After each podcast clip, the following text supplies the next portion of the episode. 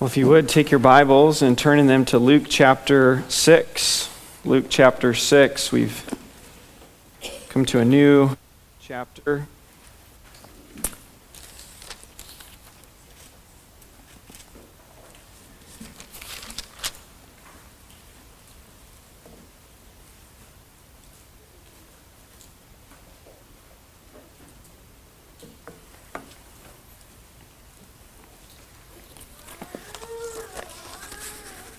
Luke chapter 6. And we'll be looking at verses 1 to 11 this morning, so follow along as I read. On a Sabbath, while he was going through the grain fields, his disciples plucked and ate some heads of grain, rubbing them in their hands.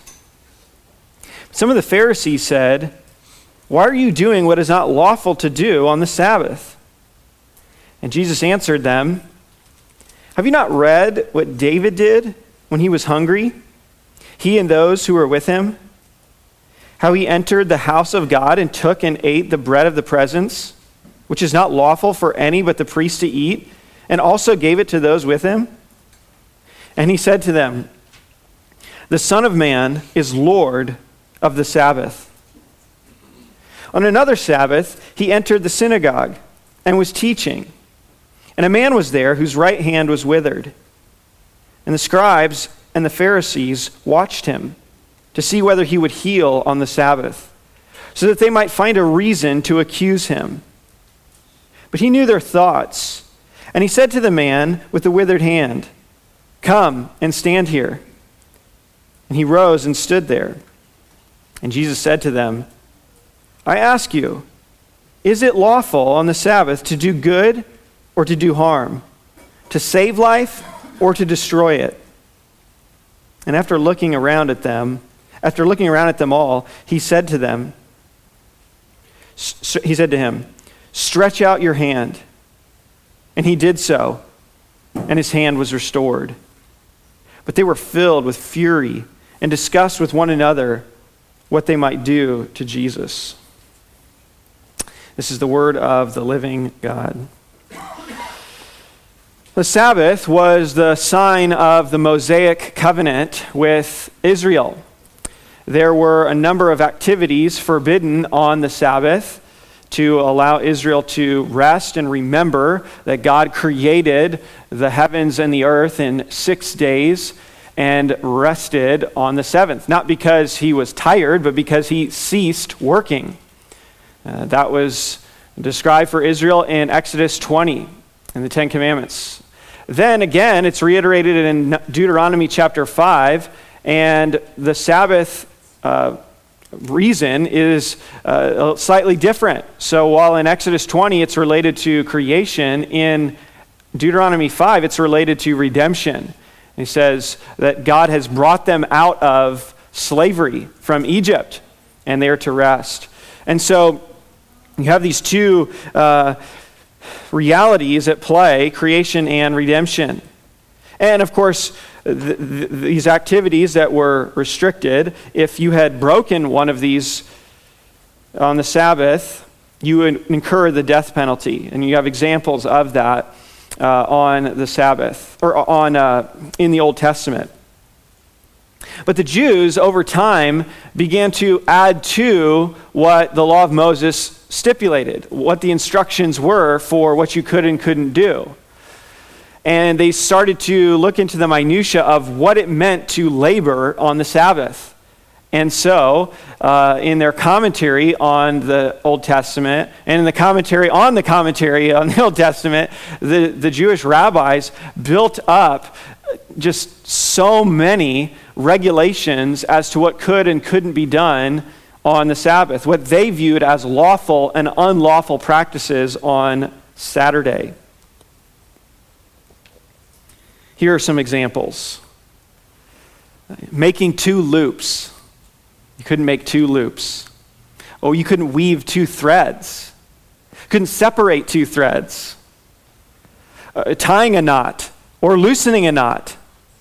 Sewing two stitches uh, one rabbi, however, said that it was not guilty uh, you were not guilty if you could untie the knot with one hand. okay.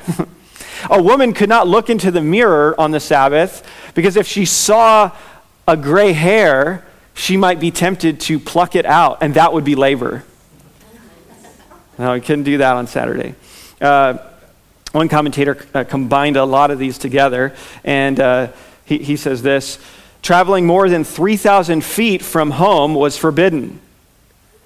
But if one had, and so here's how they got uh, around some of these things. If one placed food at the 3,000 foot point before the Sabbath on Friday, the point then would be considered home since there was food there. and then that would allow you to go another 3,000 feet from where the food was. Okay? Another ingenious way to get around their own rules was that you, you could put a piece of wood or a rope placed across the end of a narrow street or an alley, uh, which then would constitute a doorway.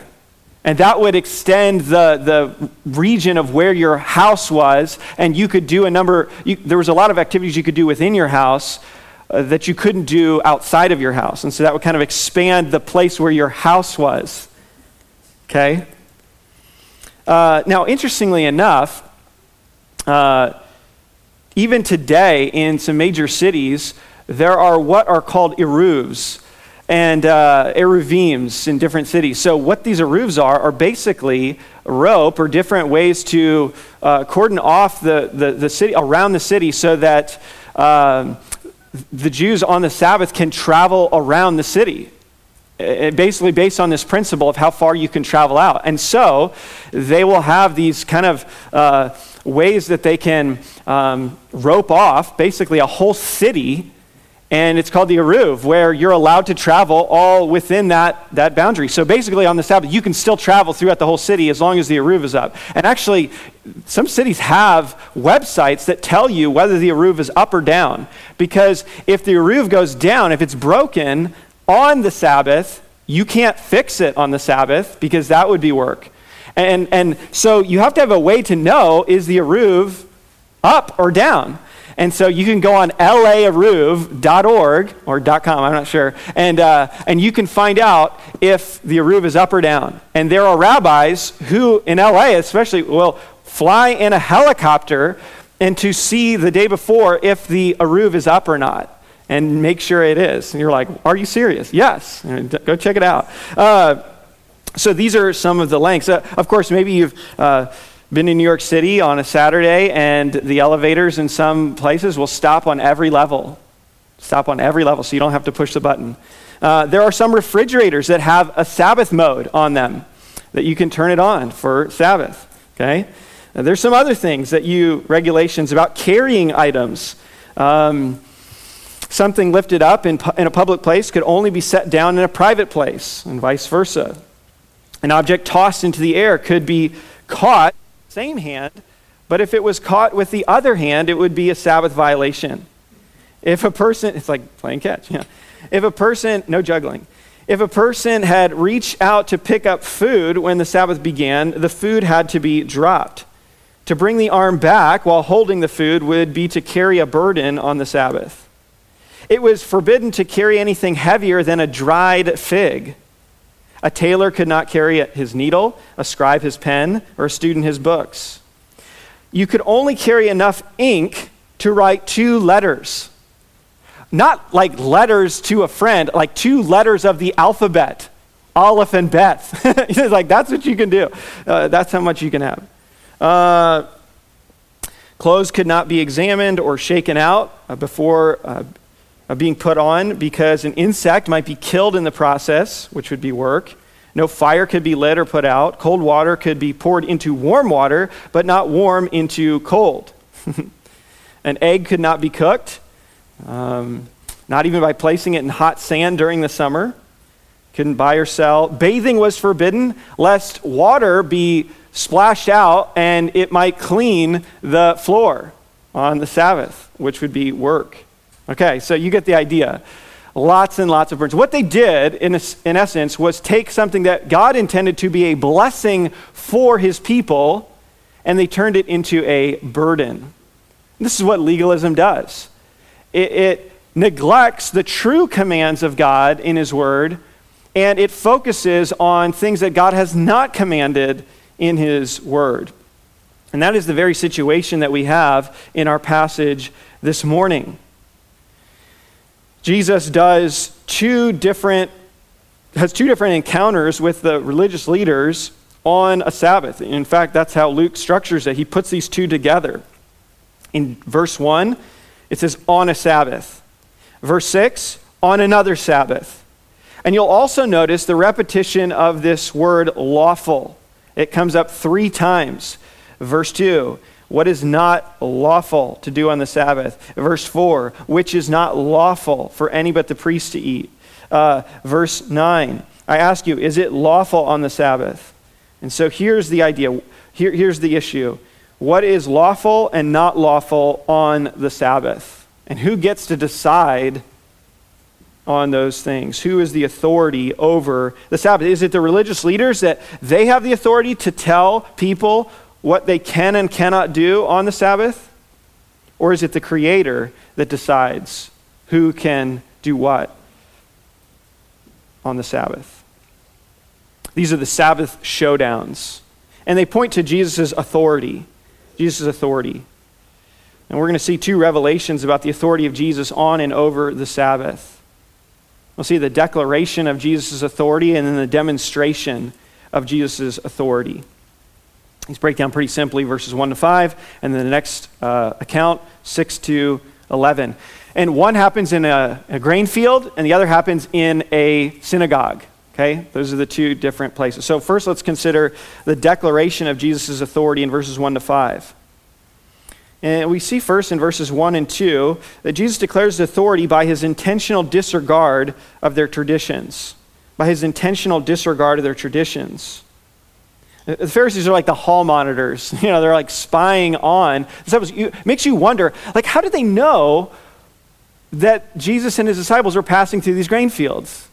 Uh, were they following them? What, what, what was going on? Uh, so, what, what is really the, the infraction here? What, is ex- what exactly did Jesus and his disciples do?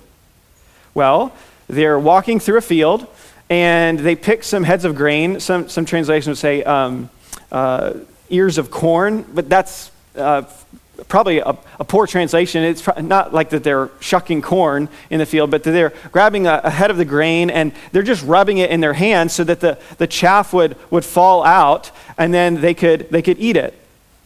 And so that, that's what's happening there. They're, they're passing through, they're pulling them off and, and eating. And they're like, okay, that's what's happening. Well, this is a fourfold uh, breach of the rabbinic law regarding the Sabbath to do these things because they would consider them to be threshing and, and, and working on the Sabbath. They're, they are harvesting in their minds even though it's just you know picking up with your hand and just eating a, a, few of them this would be like if you were to go through a field and you know it's a blueberry field, whatever, and you just pick a few off, just a handful, and you just kind of eat some, and then you go on your way.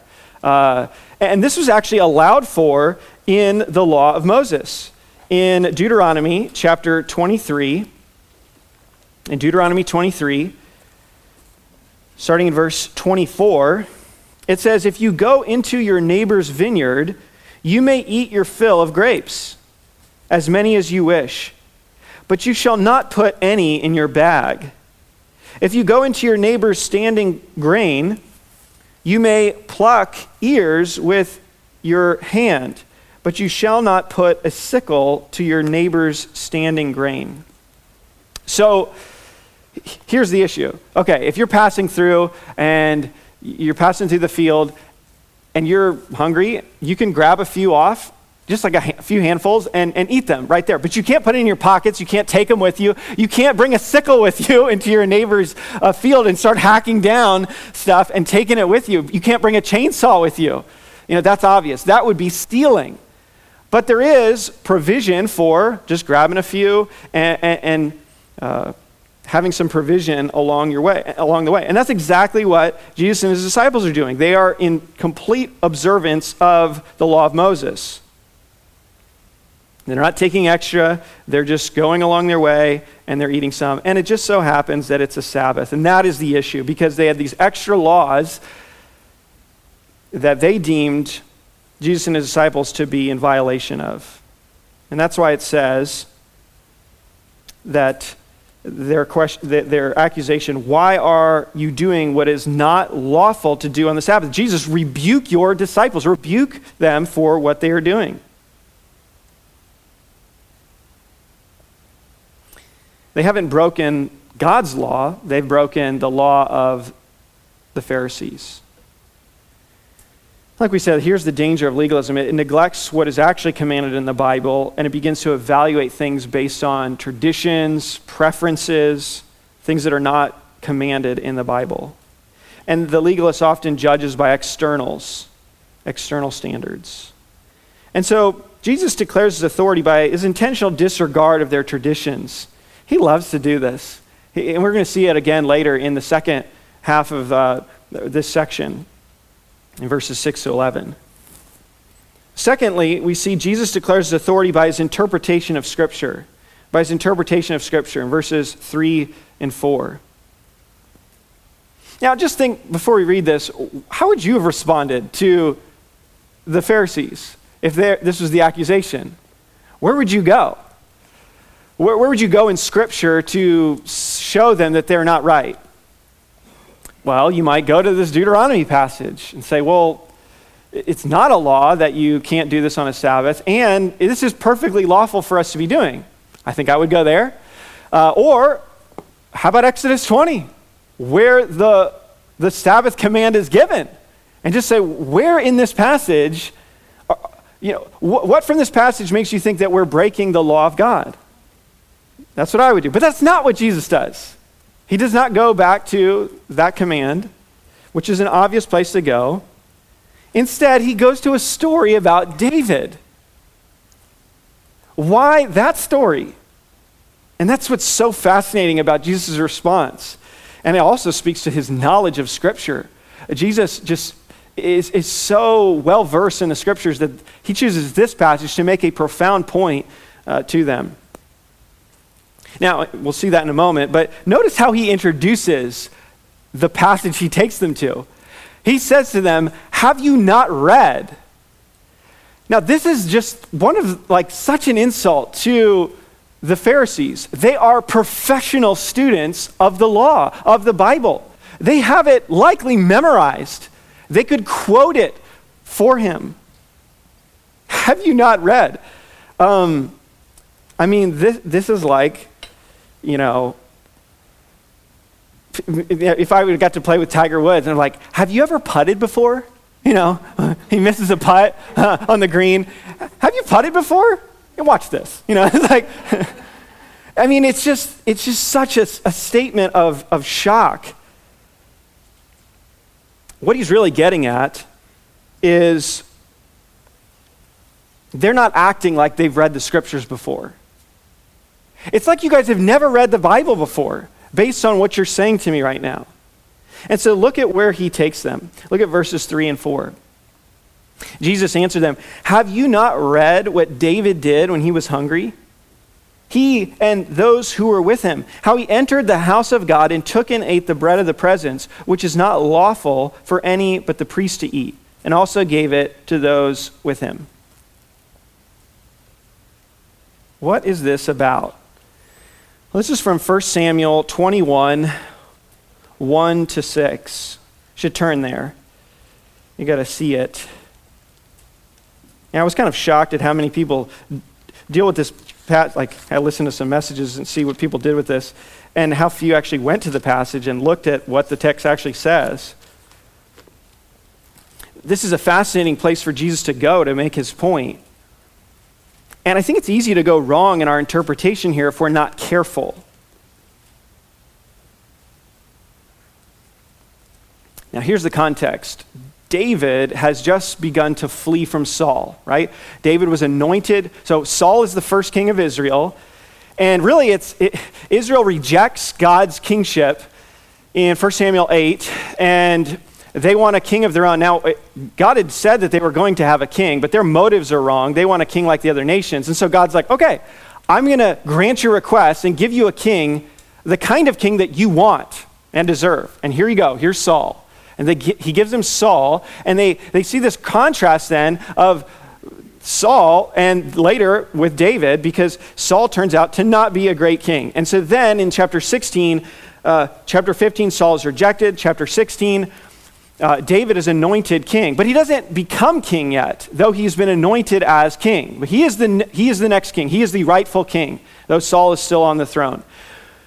So David defeats Goliath, chapter 17, and then chapters 18 to 20 is this kind of relationship of Jonathan, uh, Saul's son, and David. And Jonathan loves David. They have a great friendship, and he's like, You're going to be king. I, I recognize it. And he affirms David in this kingship. And then David is basically like, Your dad is trying to kill me. And Jonathan's like, No, no, he would tell me. My dad would tell me if he was trying to kill you. I would know it. And so then basically they come up with this way to find out if Saul is really trying to kill David. And, uh, and then if so, how, how Jonathan can warn David in a kind of inconspicuous way so David can still flee. And it turns out Dave, Jonathan learns, oh, yeah, my dad does want to kill David. And so then he, he, he, they come up with this way of like shooting arrows. And so David knows, you know, that he's supposed to flee. And that's what happens. And David leaves. And that's the end of chapter 20. David is now fleeing into the wilderness. And then chapter 21. And that's where we pick up our passage. So 1 Samuel 21, now that you're caught up, David is a fugitive. And it says this. then David came to Nob to Ahimelech the priest. And Ahimelech came to meet David, trembling, and said to him, Why are you alone, and no one with you? And David said to Ahimelech the priest, The king has charged me with a matter, and said to me, Let no one know anything of the matter about which I send you, and with which I have charged you I have made an appointment with the young men for such and such a place. Now then, what do you have at hand? Give me five loaves of bread, or whatever is here. So, okay, let's just pause for a second and evaluate what's happening. So, David is fleeing from Saul, and actually, we, we don't know that anyone's with him. It's not until chapter 22 that we say all these people gather to David. There may have been some people, but it actually says that David was by himself when he left in chapter 20. But David comes to the, the priest, and he, here's what he says I'm on a secret mission from the king. Like, In other words, he's saying, Saul has sent me on this secret mission. Ah, I can't tell you much about it. It's a real secret, it's classified. And uh, oh, yeah, I'm by my, he's like, well, you're, why are you by yourself? Oh, my men are in such and such a town. Now, what you got to love about this is this phrase is not used that often, and it's one of my favorite Old Testament phrases. It's the phrase poloni almoni. And it's this word for such and such, or like such and such a person, or so and so. It's used in Ruth, chapter 4, of the man who's uh, the potential redeemer for, uh, for Ruth that Boaz talks to. And the, the, guy doesn't even get a name. His name is Mr. So and so. Poloni Almoni. Sounds like an Italian sandwich. And, uh, but it can be also used of places and not just people. So when it's used to a person, it's Mr. So and so, right?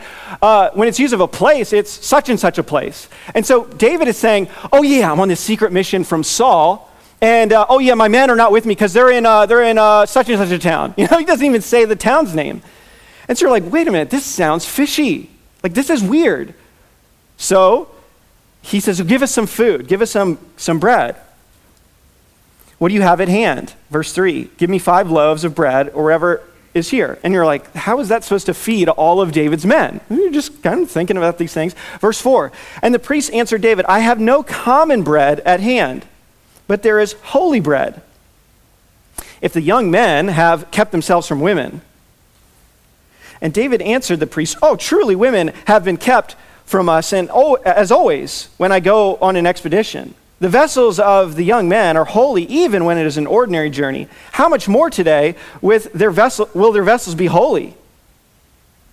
So, so what, what, he, what the priest is saying is, we don't have any ordinary bread here. We just have the bread of the presence. And you're like, what is the bread of the presence? Well, in Exodus 25, God said, okay, in the tabernacle, I want you to have a table for, and, on the table, uh, each week you're supposed to bake 12 loaves of bread. And you're to put these loaves lined up on the table. And it's to be there all week. And on the next Sabbath, it will uh, be for the priest to eat. So Leviticus tells us, um, Leviticus 24 tells us that it is only for the priest to eat, and they're to eat it on the Sabbath after it's been, uh, the, the next, uh, next 12 have been baked and replaced. So every week you replace this on the Sabbath. It's possible that David comes on the Sabbath. We're not certain of that uh, because maybe they're, they're trading out the bread. But so, so, this is the issue. Okay, well, we don't have any common bread for you here, but we, all we have is the bread of the presence. But, but it's, it's you know, our, basically the priest is going, well, you have to be a priest, but you have to be consecrated as a priest. You have to be holy. Um, so, are your guys holy? Like, have you guys kept yourselves from women? And David's like, oh, of course, of course. We, we would always do that. But, but oh, especially on this secret mission that we're on, of course we're, we're holy. It just sounds fishy in what David is saying. So then what happens? Verse 6 So the priest gave him the holy bread, for there was no bread there but the bread of the presence, which is removed before Yahweh to be replaced by hot bread on the day it is taken away. And so David takes the bread and he eats the bread. Now, here, just a little extra here. Uh, verse 7 Now a certain man of the servants of Saul was there that day, detained before Yahweh. His name was Doeg the Edomite the chief of Saul's herdsmen. And he just like drops in. It's like this ominous, this guy's sitting in the back and he's got like a, you know, a hat on that's like a villain hat. And he's just like, dun, dun, dun. It's like ominous music. And you don't meet this guy again until a little bit later in the story. And he tells on David. And what happens actually? Well, Saul sends men uh, and they come to these priests. And he's like, hey, it was David here. And basically, he kills all of these priests. He slaughters all the priests that, that David came to here's something else interesting. Verse 8 Then David said to Ahimelech, Then have you not here a spear or a sword at hand? For I have brought neither my sword nor my weapons with me, because the king's business required haste. And the priest said, The sword of Goliath, the Philistine, whom you struck down in the valley of Elah, behold, it is here wrapped in a cloth behind the ephod. If you will take that, take it, for there is none but that here. And David said, There is none like it, give it to me. I mean, Okay, David, so you're by yourself. Why are you by yourself? Oh, I'm on a secret mission from the king. But I don't have any food. It was too, too oh, I also didn't bring any weapons either. One writer said this is like a plumber asking to borrow the customer's, you know, pipe wrenches to do the job. You know, it's like, wait, why, why don't you have your tools with you? What's, and it, it just so happens that this priest has Goliath's sword there, and he's like, I'll take that. So he takes Goliath's sword. It's just a very fishy story. And I think what a lot of people fail to realize is that David is lying in this story. He's making this story up. That's not true. It's not true that Saul has sent him on a secret mission. No, Saul is trying to kill him, and David is fleeing for his life. Not only that, but there's something else if you zoom out and just like really zoom out of Scripture. David is entering into the wilderness, just like Israel was in the wilderness, tempted in the wilderness, tried, refined by God. What was one of their early trials in the wilderness? Manna, bread. David here goes into the wilderness, and what is one of the first trials he has to deal with? Bread. And David is going to have two other trials as well. All three of them, he will fail in some way. And when we study Luke chapter 4, remember, Jesus goes into the wilderness to be tempted how many times? Three times. And what does the first one have to deal with? Bread. Make for yourself bread, Jesus, from these stones. And so there is kind of a recapitulation. There is this connection between Jesus, the greater David, and David. And so what do we find? Well, David is being shady. He's being shady in 1 Samuel 21. So why does Jesus go there? Why, why does he do that? And not only that, Jesus says that it was not lawful for David to eat this. So he's broken the law by Jesus' own estimation. Now, usually what people will say about this passage, and I listen to a lot of people, uh, they'll say something like this Well, this, the law forbid this to happen. But because David was such a great need, of course the law wouldn't uh, keep someone from eating. And so there was kind of a built in exception for this. And so he could eat the bread, and it was, it was okay, even though it wasn't lawful for him to eat because God wasn't going to have him to starve. Now, Okay, that might be true. That might be that if you, if you really want to make a case in the text that, yes, it is for the priests, but it doesn't say anything about them giving up their right to give it. That's possible, but that's just not explicit in the text. Jesus doesn't actually say that. And so I'm a little bit more skeptical of that being the point that Jesus is trying to make that, hey, listen, you know, he, he allowed for this to happen. He allowed for David to break the law. I actually think the point is that David didn't obey here. David wasn't trusting God to provide for him. And, but then why go here? Why point this out? I think this is what Jesus is doing. I think Jesus is saying, You guys are accusing me of breaking the law. But it's not the law of God. It's your traditions. That's what you're saying I've broken. But we haven't broken God's law. But haven't you read about David, whom you guys love? How when he was fleeing from Saul, he went in and told this shady story, and he ate the bread of the presence, which was not lawful for him to do, and actually broke God's law? Haven't you guys read about that? Don't you remember that? And then he has the clincher. The Son of Man is Lord of the Sabbath. I think what he's saying is this Hey, you guys love David. David's great. David is the king who the covenant was given to. But don't you realize David actually broke the law of God? And he did it while Saul was chasing him. And here's the big the big issue I think Jesus is trying to get at. I've obeyed the law of God at every point. I was in the wilderness and I didn't create bread for myself. I faced all three temptations and I didn't sin. I'm the greater David. I am the king. The king is standing in your presence. And you're accusing me of breaking your laws? I haven't broken any of them. And, and David, who I am the greater David, he actually did break the law, but I'm here and I haven't broken the law. I'm the one who has authority over the Sabbath. I gave the Sabbath. I am the Lord of the Sabbath. One greater than David is here. You guys are acting like Saul, who was trying to kill the rightful king of Israel because you want to kill me, the rightful king of Israel, the true David. I think that's his point. I think that's his big point. You guys are all upset about me breaking your traditions you guys love David, but, but even David broke the law. I'm the greater David. I have not broken the law. You guys are like Saul. You guys are persecuting the true king. You hate me. And then he says, The Son of Man is Lord of the Sabbath. What, what does this mean? Well, Jesus is declaring by his authority, by his indisputable claim of deity. The Son of Man is Lord of the Sabbath. This would have been such a shocking claim for Jesus to make.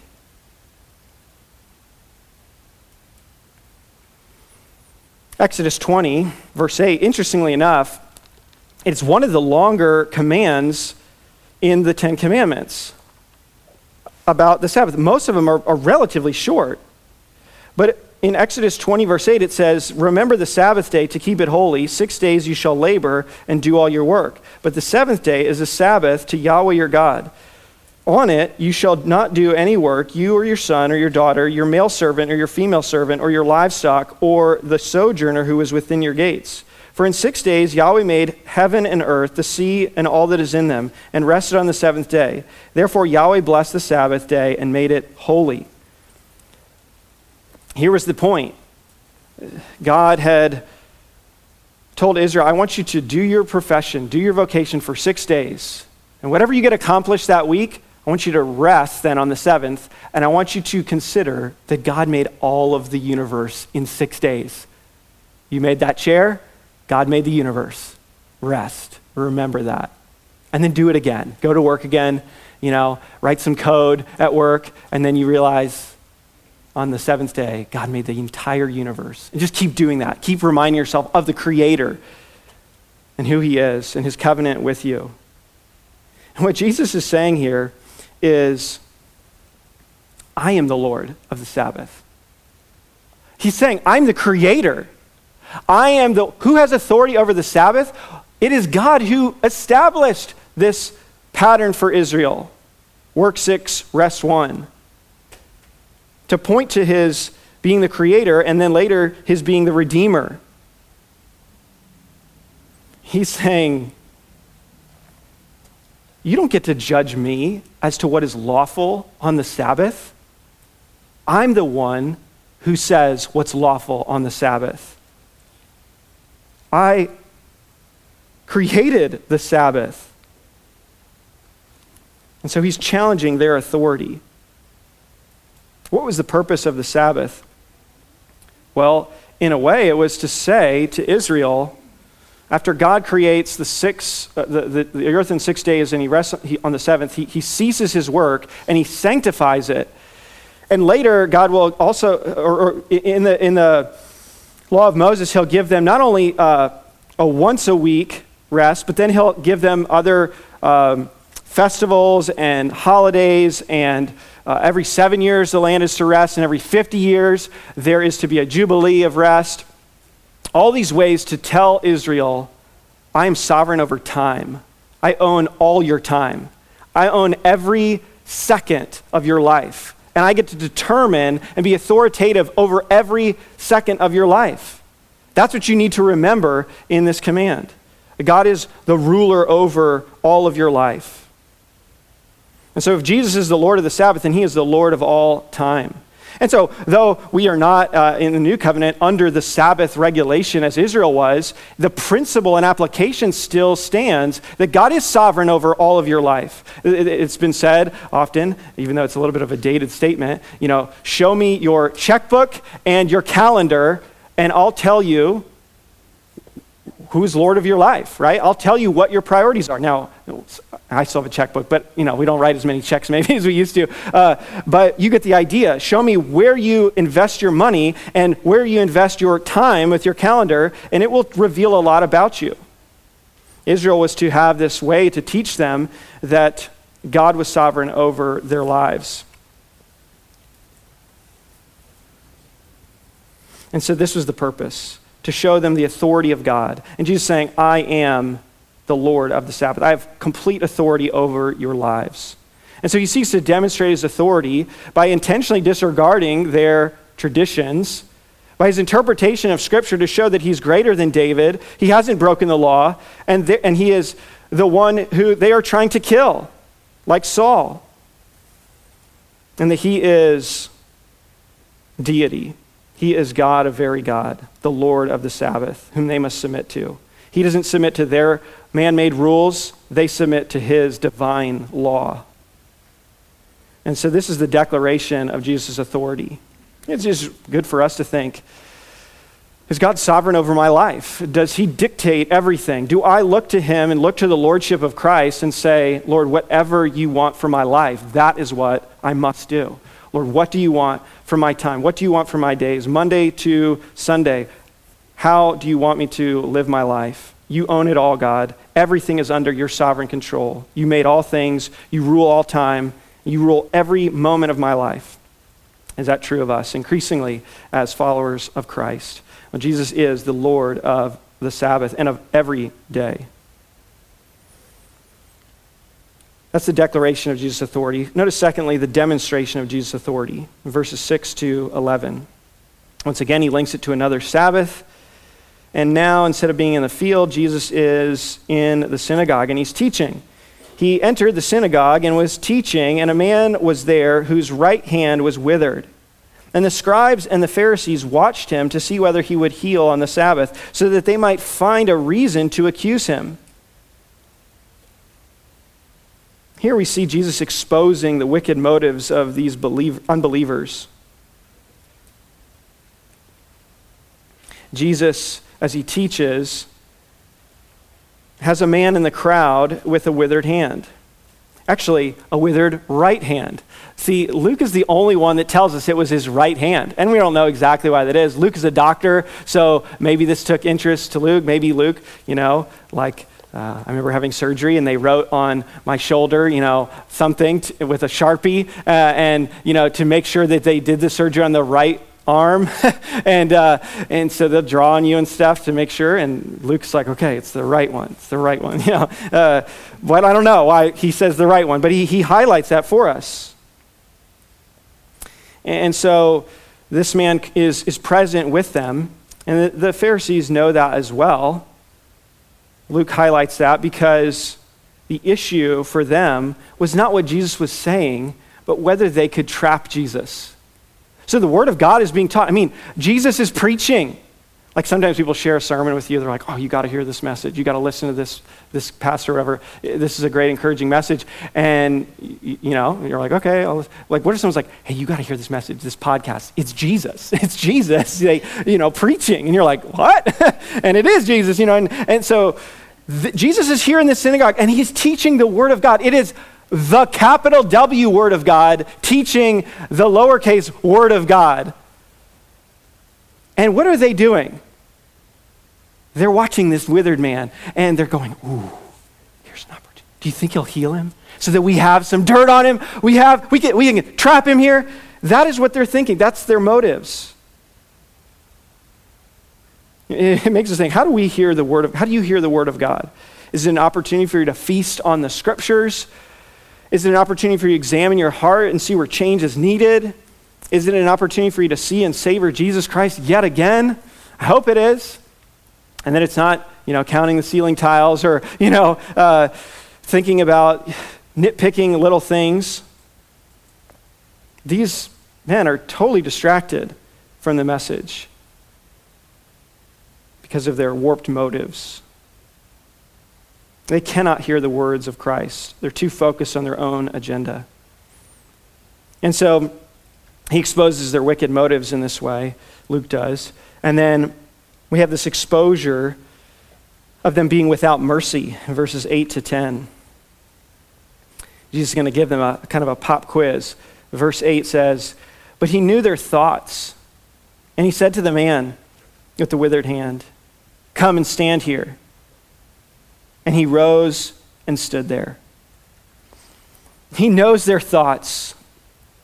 The word of God exposes hearts, Hebrews 4:13. It lays us open and bare before the, the eyes of him to whom we have to give an account. And here is Jesus who knows the hearts. He's the word of God and he knows hearts and he's speaking the word of God which exposes hearts. And he exposes their lack of mercy here. And he does it by placing this man in front of them, who he, he knows they're thinking about. They're, they're trying to entrap him. And so he says, I mean, just imagine this. This man, maybe it's slightly embarrassed by his condition, but he's there in the synagogue because he so wants to see Jesus and hear him. And Jesus calls this man out. And he says, Come, up, come, come up here. You're, you're going to be a visual aid for me. This, what's going on? So, I mean, you got to listen to Jesus. So he comes forward and he's standing in front of them all. And, he's, and the Pharisees are like, oh, yeah, this is exactly what we thought he would do. It's like Jesus calls a press conference for this healing. Now, here's what you have to know again about the law of God. Uh, Jesus does not have to heal this man in public on this day. He could have waited till the next day. But he deliberately chooses to do it here and now to prove a point. Now, their law said that if someone was about to die, you could stabilize them. Or if a woman was about to give birth, you could uh, give birth, uh, help her to give birth. Uh, if a child needed to be circumcised, you could circumcise them. But beyond those things, if someone had another medical issue, they had to wait until Sunday. They had to wait till the next day. You couldn't do it on the Sabbath. And in fact, in Luke chapter 13, verse 14, we read, But the ruler of the synagogue, indignant because Jesus had healed on the Sabbath, said to the people, There are six days in which work ought to be done. Come on those days and be healed, and not on the Sabbath day. Here's someone who comes to, to receive healing, and he's saying, Hey, there's, you, you have six other days in the week. Come back. Now, Jesus doesn't want to make this man wait when he can do good. And I love how Jesus intentionally loves to break their laws, all their extras. He plucks green with his disciples and eats on the Sabbath. He doesn't wash like the Pharisees do. In John 9, the man who's born blind, he spits on the ground and he makes a little mud and puts it on the guys. You're like, why does he do that? Like, what a weird thing. But one of their laws was that you couldn't spit on the ground because it would make mud and begin the work process of making bricks and making a house. And so it's almost like Jesus is like, you know what? You know what I think about your tradition? and he makes this mud to, to put on his the man's eyes. He does the miracle right in front of their face. It reminds me of Martin Luther, the reformer, who received a, what was called a papal bull from the Pope uh, that he needed to recant his, some of his views about justification. And as he's clarifying his views on these things, in contrast to the works-based system of the Roman Catholic Church, and he gets a crowd together and he, he, he brings them all together and he has the papal bull and then he starts a fire and he throws it into the fire just to show I defy the Pope. Your tradition means nothing to me, is what Jesus is saying. And so he places this man in front of the crowd and he asks them a question. And it's a simple question. After all, it's a Sabbath question, and they are experts in the Sabbath. So, with the man there, verse 9, Jesus said to them, I ask you, is it lawful on the Sabbath to do good or to do harm, to save life or destroy it? Like we said, it was permitted to do medicine if you were saving a life, but you couldn't just do normal medicine. Now, Jesus' question is good on many levels. The word lawful comes up again. And so here's this issue of authority who gets to determine what's lawful or not? God or man? And of course, it's lawful to do good to someone and not harm them on the Sabbath. And of course, it's lawful to save life and not to destroy it on the Sabbath. One writer said the Sabbath for Jesus is a day of freedom, a, a, day of release from evil and harm, a day to do what is good and to deliver people from the power of evil. In fact, the scriptures will say if it's within your power to do good and you fail to do it, that's evil. And so Jesus says, I have the power to heal this man, and here he is before me. Would it not be evil for me to fail to heal this man when I can do it? Why wait? Now, it's interesting that Jesus says the second one the way he does. Who would destroy someone's life on the Sabbath? They would. They're the ones who are trying to destroy him.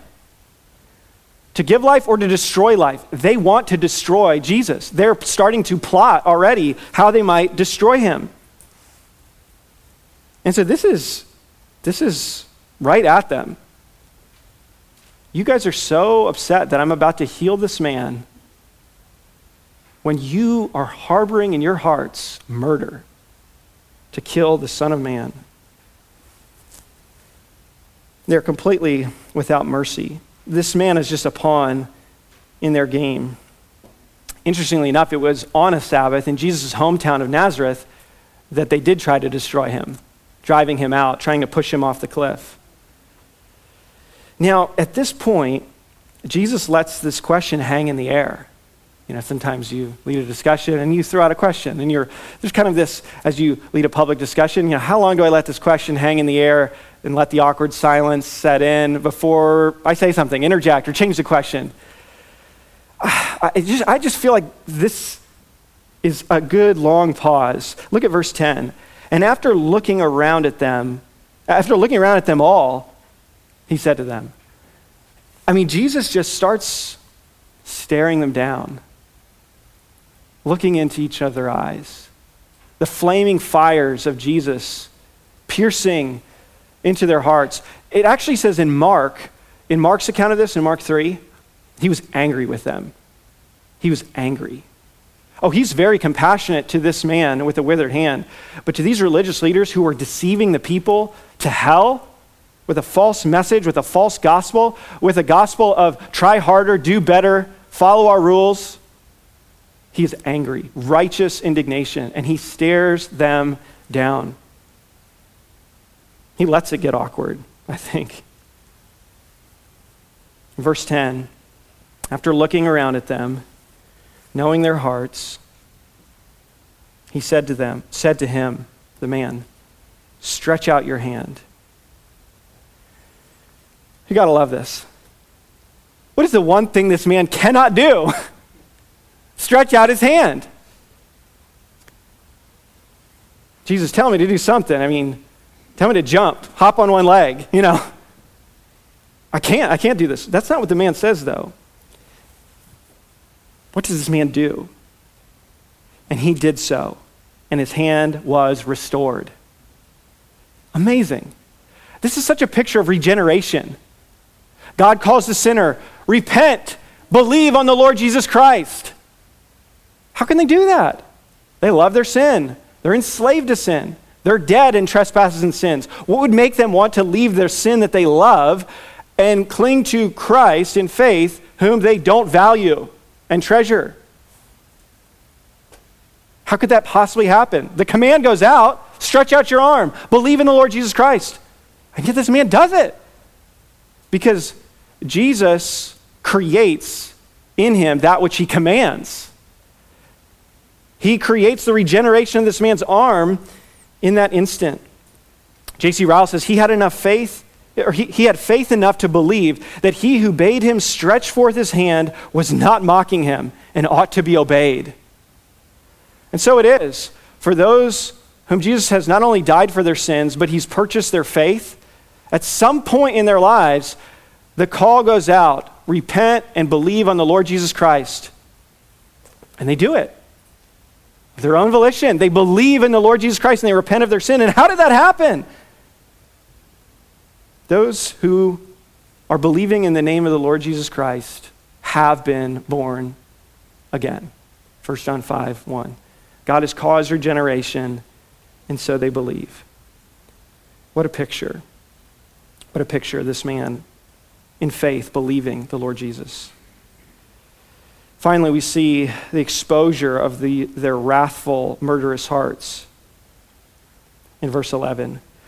But they were filled with fury and discussed with one another what they might do to Jesus. Jesus is angry with them with righteous indignation. They are irrationally anger, anger, angered at Jesus. That's the, uh, this idea of them being filled with anger. They are irrational.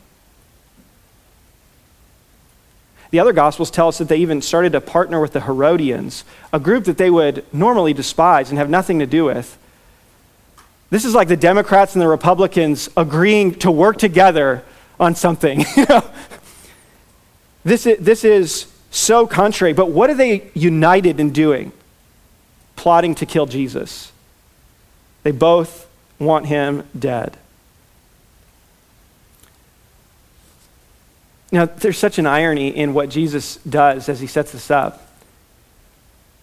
Is it lawful to do good on the Sabbath or to do harm, to save or to destroy? Here's how perfect this is. If they, what Jesus does here doesn't actually break the Sabbath like the actual Sabbath. Like, what does he do? Jesus speaks to this man stretch out your hand. Uh, well, how is that working, right? And what does the man do? I mean, how is that working on the Sabbath? So they don't actually break the Sabbath, which is amazing because that's what they want to get him on. He heals the man. Now, they are in a dilemma now. They can either say, he didn't work on the Sabbath, which blows their whole case. They want him to have broken their law and worked so that they can say, ah, you broke the Sabbath. So they can say, well, okay, it wasn't a work because that's one option. Or they can say, he did do a work. But then what are they saying? Jesus miraculously healed this man and authenticated who he is and his message. Because now this prophet has been authenticated to be who he says he is. Because this is a sign that points to that. So either you say, You did work, but now we have a problem because we're not believing in you and you've been authenticated. Or you say, you didn't do a work and your whole sh- thing is shot. So it's like, heads I win, tails you lose, is what Jesus sets them up for. they can't win in this scenario. Jesus never broke the law of God, he always fulfilled it and obeyed it on our behalf. He merely speaks a word. Ryle says this What excessive importance hypocrites attach to trifles what excessive importance hypocrites attach to trifles. Here's the issue Jesus is the Lord of the Sabbath. He's the creator of all things, He has authority over all things. All time and its use is determined by Him. The only question for us is whether you acknowledge His lordship or whether it angers you. Spurgeon, I just, got to tell you, Spurgeon once, uh, he, Spurgeon really hated legalism and uh, adding laws to the scriptures that weren't there. And of course, many of you know Spurgeon uh, enjoyed to smoke a cigar from time to time, which offended some. And uh, he once invited Dwight Pentecost to come and preach, but Pentecost wanted to hear Spurgeon as well. So what they decided to do was to have a joint service where Pentecost would preach first and give kind of the uh, explanation of the passage, and then Spurgeon would get up and give the exhortation, the application. And so uh, Pentecost gets up, he preaches, and whatever they were preaching on, he decided to use as an application uh, to rail against smoking. and to, to say basically that smoking was a sin in, in any case. And so the congregation, they knew their pastor. They knew he smoked cigars and he had a clear conscience about it. And so Spurgeon gets up to take his turn, and they're all thinking, this is so awkward. What is he going to say? And Spurgeon didn't like to, you know, pass by opportunities and ignore something. So he gets up, Spurgeon does, and he says this quote, Notwithstanding what Dr. Pentecost said, I intend to smoke a cigar to the glory of God before I go to bed tonight. If anyone can show me in the Bible, thou shalt not smoke, I am ready to keep it. I find 10 commandments, and it is as, mu- as much as I can do to keep them. I have no desire to make them 11 or 12. now, leave aside your preference for smoking or not smoking. I don't uh, know of any of us that smoke, but, uh, but, but the point he was trying to make was this, this is not a law of God, okay? This is a preference. This is something that maybe is a wisdom issue, but it's not in the Bible. It's like, it's like alcohol. Uh, Jesus didn't make grape juice, right? He, he made wine. And yet, uh, I don't drink wine, uh, so I'm not trying to make an argument why you know I, I, should be allowed to drink wine. But I think it's permissible. Paul said that elders can't be given too much wine. He didn't say they cannot drink wine. And so here, once again, this steps on our toes because we have our own little things that we go, well, this this should be a, a law of God, but it, it's not a law of God. It's a wisdom issue. It is. There's other factors, yes, that we need to carefully walk through. But this is the very issue that was happening in Jesus' day. They were elevating these things. And what Spurgeon was simply trying to say is we have to keep the law of God clear in our minds. And these other things that are preference issues, we must keep in those categories. Jesus is the Lord of the Sabbath. The question is will we submit to him or will we not? Let's pray. Father, thank you for your word to us. Thank you for the scriptures. Thank you for the freeing nature of the new covenant.